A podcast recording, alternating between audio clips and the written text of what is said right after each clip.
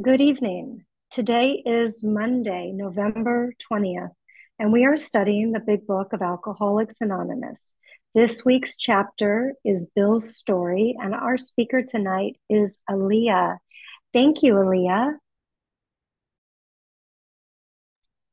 Good evening, everyone. My name is Aleah. I'm a recovered compulsive overeater um you'll have to forgive me. I was told that i was speaking on there is a solution step one tonight. Um so with that uh bill's story. Um let's see where god takes us tonight. I am um gratefully recovered as of october 10th 20 no october 5th 2021 uh, I've been sustaining a 85 pound weight loss. Um, I surpassed my goal weight. I never thought I could get under a certain number. I thought everyone was crazy for, you know, saying that I should possibly maybe try for um, 20 pounds under that number. But when I truly surrendered to this program. I gave my weight to higher power. I focused on my recovery and I lost the weight that I should. And I weigh every month on the 5th, and I weigh exactly the same every single month. Uh, I follow a weighed and measured food plan that does not include any of my alcoholic ingredients. I was really going to dive into um, there was a solution and what the problem was. Um, and really talk about how this disease centers in my mind and how, how I have a body that can't tolerate my alcoholic food ingredients and a mind that won't that can't leave alone. And um so yeah, I'm gonna open it up to to Bill's story. And Bill's story, you know, I really I really had to read it with an open mind and and look for the similarities and how did I think like he thought you know how did i feel the same way that he did around you know um just around you know like how does my mind work the same? And then how is it similar in the progression of his illness? And um you know assignment that i got on early on and that i always give to my sponsees is page one through eight. I underline and highlight what I can relate to. So if I just read what I highlighted, it's going to tell Aleah's story. And I'm going to be able to identify with um, with the founder, with one of the founders of Alcoholics Anonymous. So, you know, in excitement, I discovered food. Uh, I was very lonely and again turned to food. Ominous warning, I failed to heed. I proved to the world I was important that was the last honest manual labor on my part for many a day. I had arrived. That disgusted me. I went back to the food. Tomorrow was another day. I was to have no real employment for five years or hardly draw a sober breath. Food ceased to be a luxury, it became a necessity. Nevertheless, I still thought I could control the situation, and there were periods of sobriety which renewed my family's hope. I saw I could not take as much as one bite. Where had been my high resolve? I simply didn't know. It hadn't even come to mind. Someone pushed uh, something my way and I had taken it. Was I crazy? I began to wonder, for such an appalling lack of perspective seemed near being just that. And um, you know when i when i read this um, with others and when i'm asked to contemplate and consider these questions i have to look at um, you know where did i still think i can control the situation? And you know i am so grateful for every attempt for every woman i've ever asked to sponsor me in this program for everyone i called and said i can't do this. Will you please help me? And they said yes, you need about 24 to 48 hours to clear the allergy. Let's read the doctor's opinion, follow a food plan. Um, and I would, with all earnestness, say, like, I'm done. I am so done. And I meant it. And then within, you know, around three o'clock is usually about how long I lasted. Suddenly, the thought would cross my mind to go to the store and get XYZ. I had three stores and I had three things that I would get at each of them, and I'd start the rounds and it was as if um, was as if something was in my mind controlling the levers in my brain and like forced me to drive to the store. And then that night or the next morning i would swear off you know? Like i have this disease that centers in my mind that tells me the lie that this is too painful this is too uncomfortable you cannot handle this grief you cannot handle this pressure the overwhelm of being a single mom to three kids, a widowed parent to three kids, you know, the overwhelm of life, growing up in an alcoholic home, you know, all the trauma that I went through. My parents have been married and divorced four times, multiple stepdads, multiple deaths, multiple car crashes, alcoholism.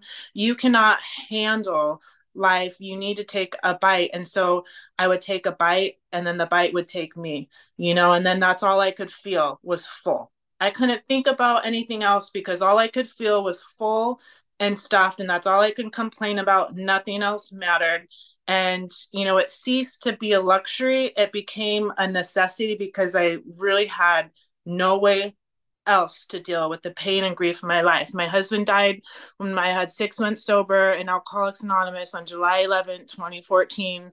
My kids were two, four, and five at the time and raising three kids you know as a as a early sober person i was 31 years old i did not know how to do life like i still to this day barely know how to meal plan and budget and i have almost 10 years sober in aa and so you know when i was trying to get abstinent and trying to put the food down my rage would be so high that it only took like one kid not doing what I thought they should, and I was just off to the races to oblivion.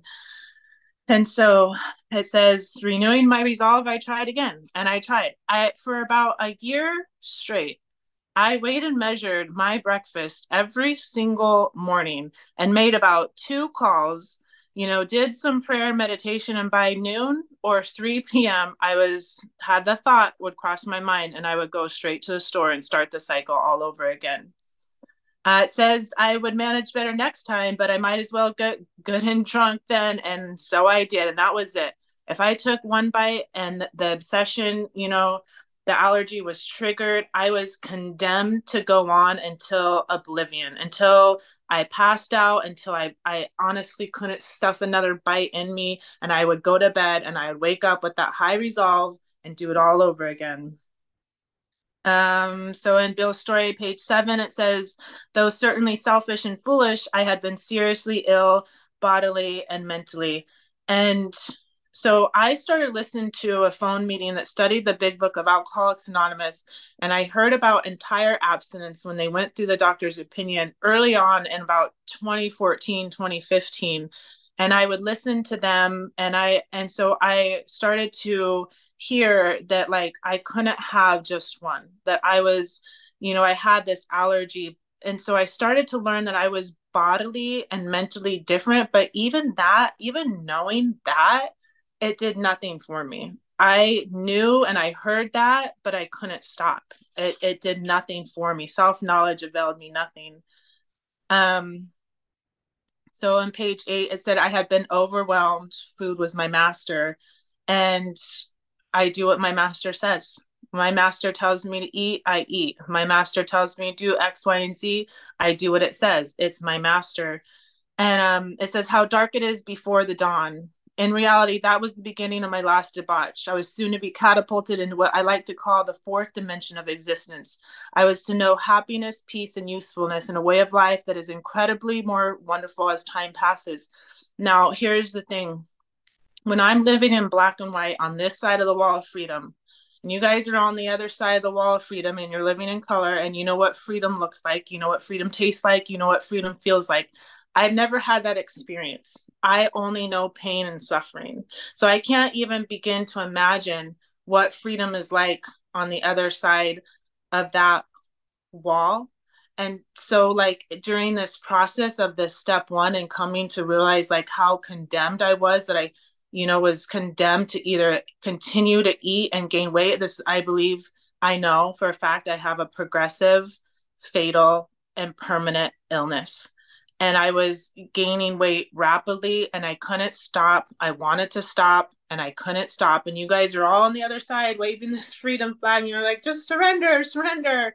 And I, it, it took just such a deep leap of faith to just step off and, you know, from bridge to shore and to say, okay, I trust that when my sponsor, when she's armed with the facts about herself, and when she tells me that when she walks the circle of the grocery store and she sees those things over there, that they look like cardboard to her, and that she wouldn't touch them for a million dollars, and that her life is incredibly more wonderful as time passes, I have to take her hand and trust that she is someone that knows what she is talking about. Now, if it was minutes, Aleah. That's 10 minutes, thank you. So if it was just her telling me that, you know, I'd maybe question it that she was crazy. Like you want to eat a cupcake for a million dollars. However, there was hundreds upon hundreds of people that I was watching and hearing recover, and they were all kind of doing the same thing. And so when I reached my bottom, I had during these relapses, I gained information about my illness along the way, and I started to truly believe.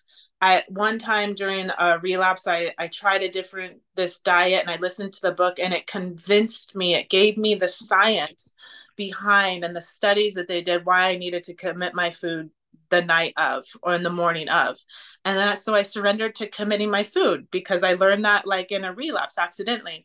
During another relapse, I had tried this diet and I went to the doctor and they tested my cholesterol and they said you have really high cholesterol. We're going to put you on a lower cholesterol diet. And I couldn't follow it so I went back to OA so I had cut out high fat ingredients. And you know during that like first 10 days like I wasn't fighting the gorilla anymore. Like I was allergic to high food fat ingredients but I I didn't know it. And I accidentally through a relapse found out that I was allergic to those things. And when I put them down that time I was able to get like 10 days of like contented abstinence because I wasn't fighting the gorilla. Like, you know, and then I I've had probably 50 day ones, you know, day two, day four, day tens.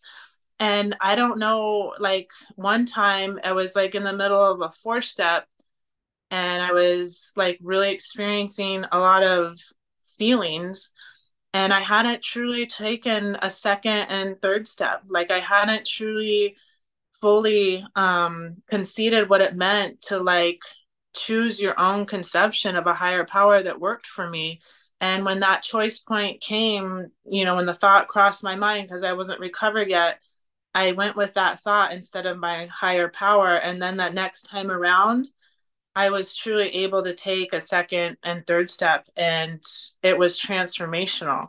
It threw all my old ideas to one side, and I was granted with a new conception and a whole new set of ideas and beliefs about a power that I could utterly abandon myself to. That when those thoughts came during a four step or when the grief came or you know why god did you decide to take him and not me you know, he was the better parent. He really was. He listened. He got down on one knee. He looked them in the eye. He had patience like an angel. Me, like, I tell my kids this day to go look it up on Google. Like, I do not know. Stop asking me questions. Like, God, why did you take him and not me? Like, those were the kind of questions I would wrestle with with my higher power. So, how am I supposed to utterly abandon all of me to this higher power that I truly resent? You know, that I'm mad at. And so in this step two and three experience this last time around, like I just got completely honest and willing and open minded. And I worked this program like I didn't have another fighting chance in me. I said, I'm going to do this thing and I'm only going to do it one more time. And if it doesn't work, kill me. Like, I don't know what else to do. I have asked over 30 women to sponsor me. I've tried this for years now. I've given most of my life. I said it would be insane. That's insanity, right? Doing the same thing over and over again, expecting different results. It would be insane to ask another sponsor to sponsor me and try to do this again. So I quit for about five, seven days and I just said, F it. And I just put in the chat, will someone sponsor me? Someone asked me to commit my food that night. I did the next day I went to a meeting, I cried, I shared, and I haven't had to eat since. And pretty quickly, God removed this obsession to eat off my food plan, and it never has returned. And I don't know how or why, but my life has been more traumatic in the last two years than my first year of sobriety in AA. I hit a bottom so deep with my kids and with my middle son hitting a mental health crisis that God got me abstinent right at the right time because what I needed was a deep and effective spiritual connection to handle the grief and the pain and the chaos and the trauma that was about to come. And so I would spend my time in morning meditation and a thought would cross my mind, call this person. Or like my phone would ring and, you know, I was making these connections and someone told me about this program or someone told me about these types of meetings. And it says the most, you know, the, the, the spiritual mode of living is the most powerful health restorative. And so i was able to like restore my my health, my spiritual, mental well being, my health by going to God in that prayer and meditation and really tapping into this resource that was deep down inside all along, but it was blocked by these worldly clamors and pomp and worship of what you think of me and, you know, like, and all these other things. And so, like, during this, during this last time of getting abstinent, I had to put myself in a food rehab and I would ask myself, if I could go to a food rehab, would I? Yes, absolutely 100%. Can I? No, not possible. So what did I do? I created one. And I would say, if I was in a food rehab, would you be doing X, Y, Z? Nope, it was gone. Would you be going out with girlfriends? Nope, it was off the table. Would you be going to the gym? Nope. Would you be committing your food? Yes. Would you be taking your prescription, your medicine? Yes. So I had a podcast in my ear. I had people on the phone. I did my prayer meditation. I went to meetings with my camera on. I took notes. I sent those notes to my sponsor and I gave this thing my all because I didn't have anything else. I didn't have any any other option. There was no other option for me. And so when I truly surrendered all, you guys threw that life raft in step two and pulled me over that brick wall and I was able to finally see in color and God removed that obsession, teed off my food plan, I would say any thought teed off my food plan is from my disease and my disease wants me dead. What am I willing to do instead?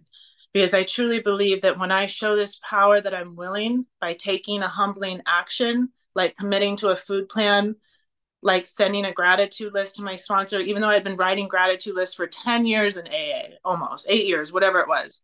I just did it. I said, yes, okay. God just wanted a demonstration of my willingness, wanted me to surrender my self will, wanted me to surrender my little thoughts, ideas, and plans.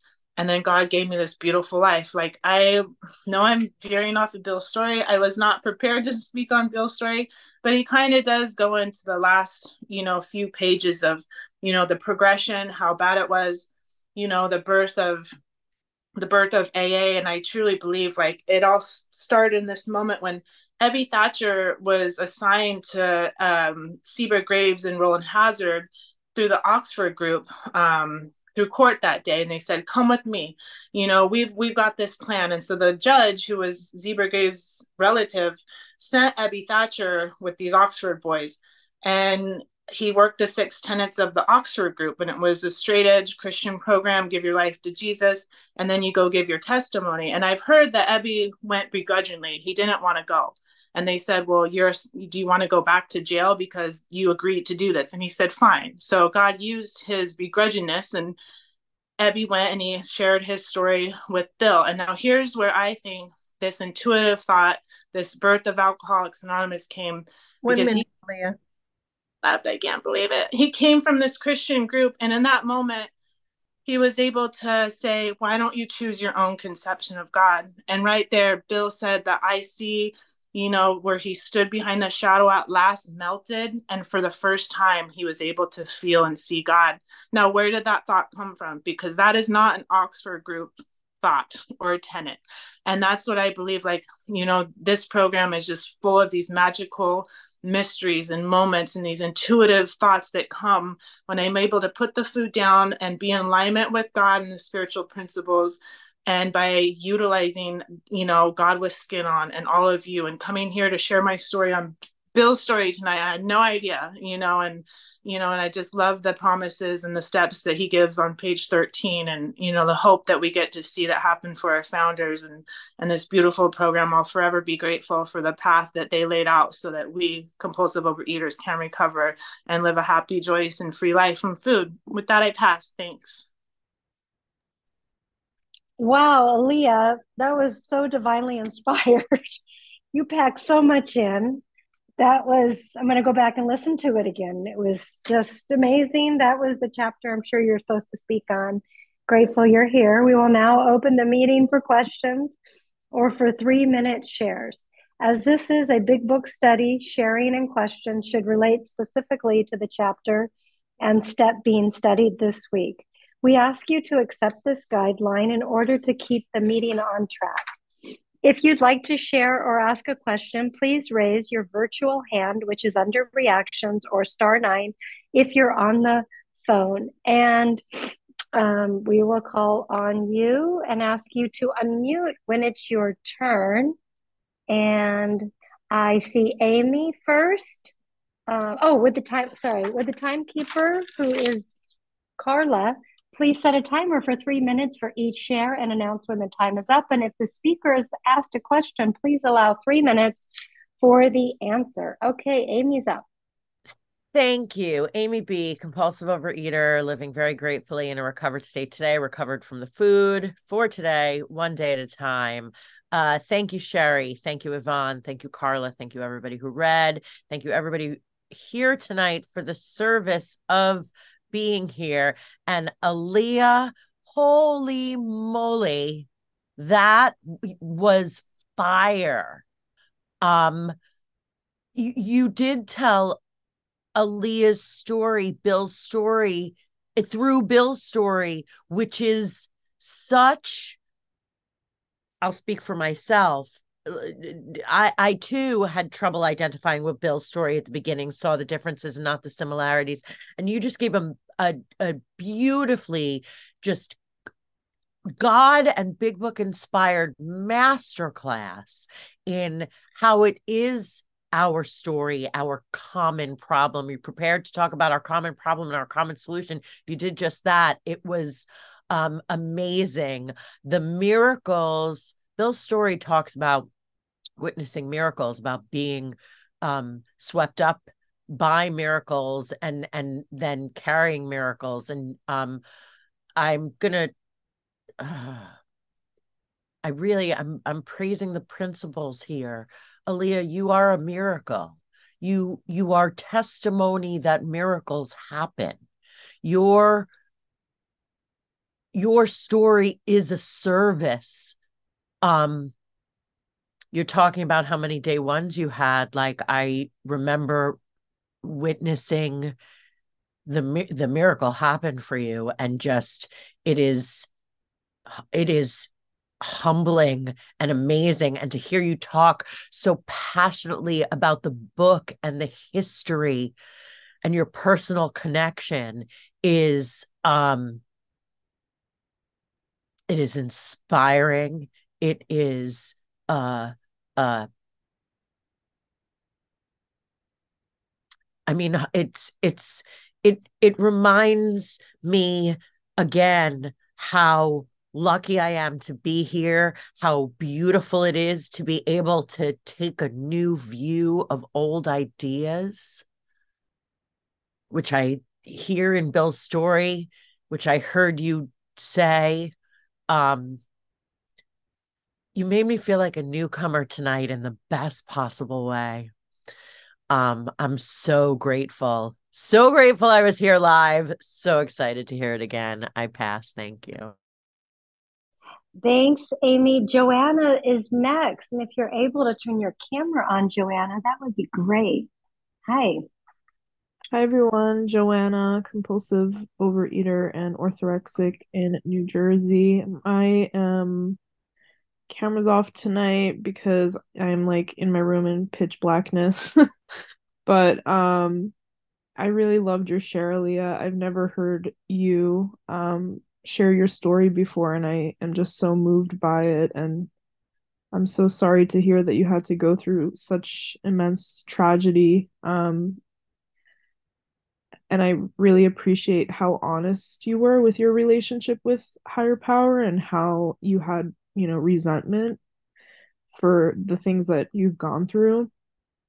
Um, I feel like that's not something people talk about it a lot of the time. Um, and that, you know, my relationship is perfect with God and and no, like sometimes I'm really fucking mad at God. Um, and that's okay because God can handle, you know, those types of emotions and questioning and quandaries. So um, that really stuck out to me. And so did the concept of food rehab.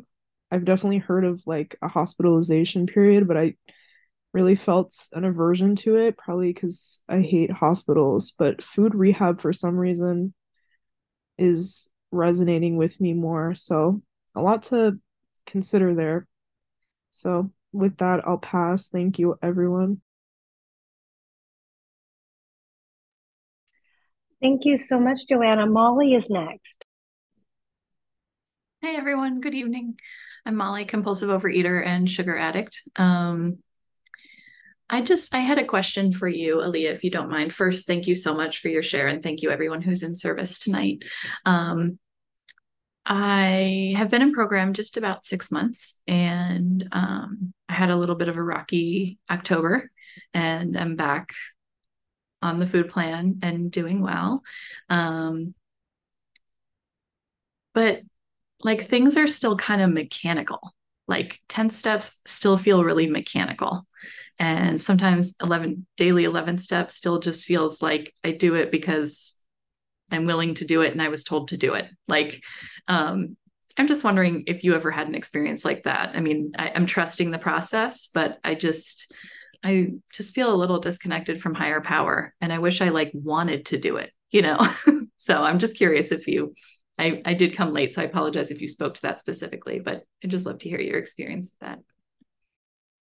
Thanks, Molly, for the question. Aleah, recovered compulsive overeater again.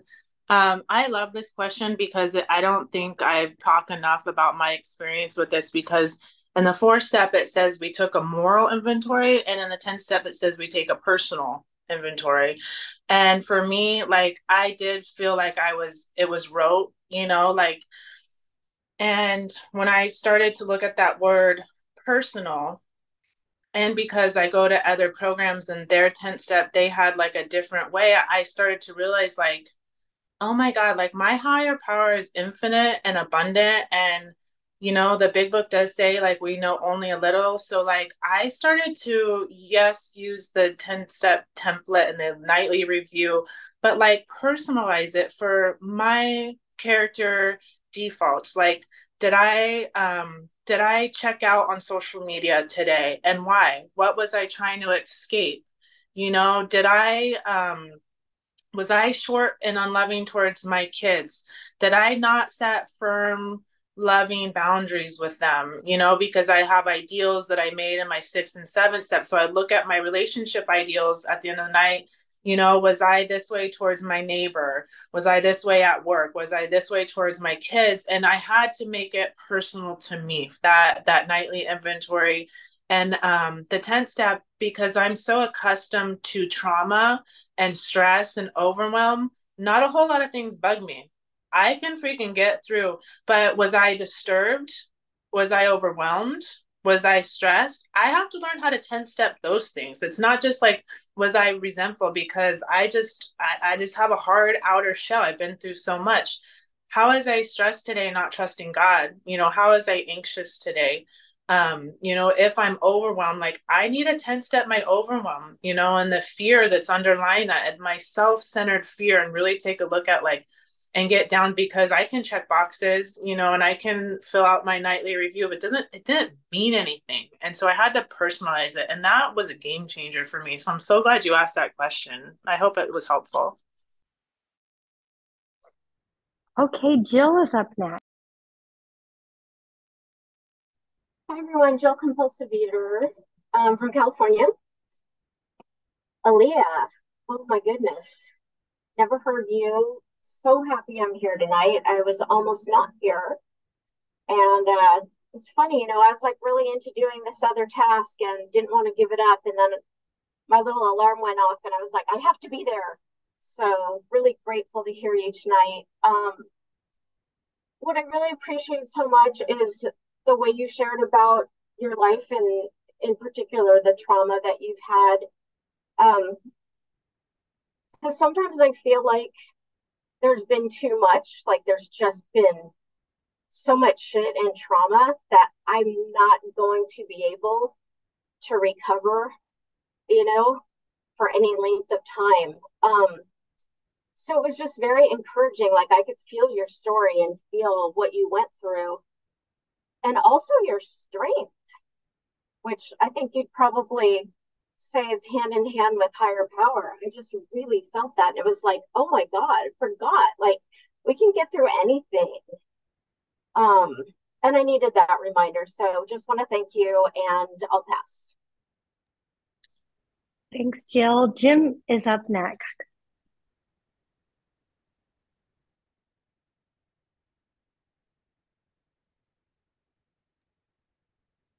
Hi, uh, Jim H, compulsive over and under eater. Thanks so much, uh, Aleah. Really appreciate your share. I was really struck by what you said about living in black and white versus living in color. Um, and also, yeah, I just feel like I'm I'm starting. Uh, there's just this new perspective that I didn't even know there was certain ways to live life that are starting to open it open up for me. And so I guess I have a two part question: is um, one, like, what does living in color look like for you, even as you're going through challenges? And then two is, I'm just really struggling with sponsees of like when to be firm and when to be like a cheerleader, because I really feel like I got to be a cheerleader because there is this colorful life that they don't know about or haven't experienced. But then other times, I'm like they're kind of they're doing a lot of the work, but not all of it. I don't I don't know how to like hold them accountable and be a cheerleader. That makes sense. Cheerleader might not be the word, but really like hopeful. Like it is possible. It is possible to be different, you know. Um so yeah, if you have any thoughts on either of those, I'd be grateful to listen.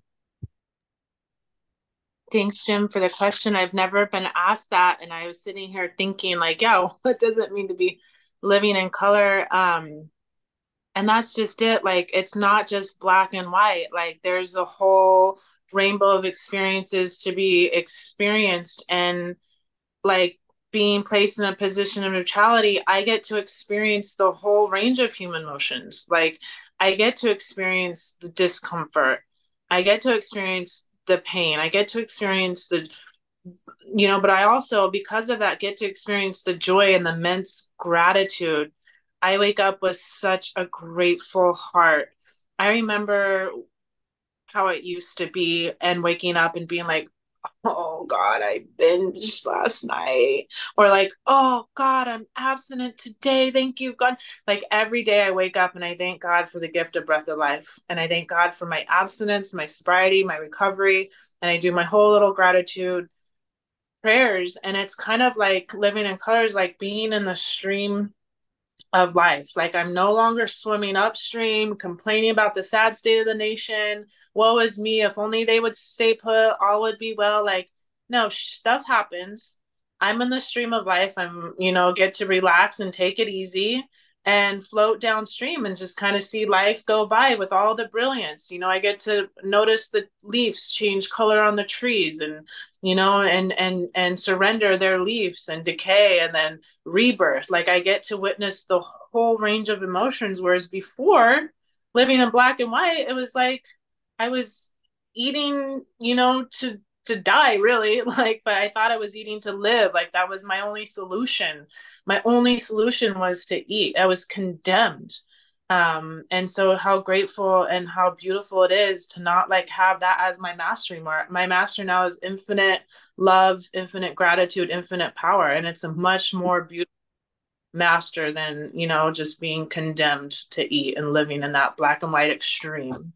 So yeah that and um the thing I'll say about the sponsors, I had a sponsor that matched my willingness. You know, I called, she'd call me back. I left a voice memo, she would return the voice memo. You know, she reciprocated my willingness and I needed that, you know, and sometimes, you know, like she would back off because I noticed I backed off. And so, but if she, if I was willing and I needed her and I was willing to do the work, that woman met me there every single time and held my hand and did cheerlead me. But I was willing to make the effort and show that I was willing by doing the work. And so that's kind of how I sponsor. I will match your willingness. I will reciprocate the energy that you give out. And that's just kind of how I sponsor. Thanks. Thanks so much. And we'll now stop the recording for unrecorded questions or shares.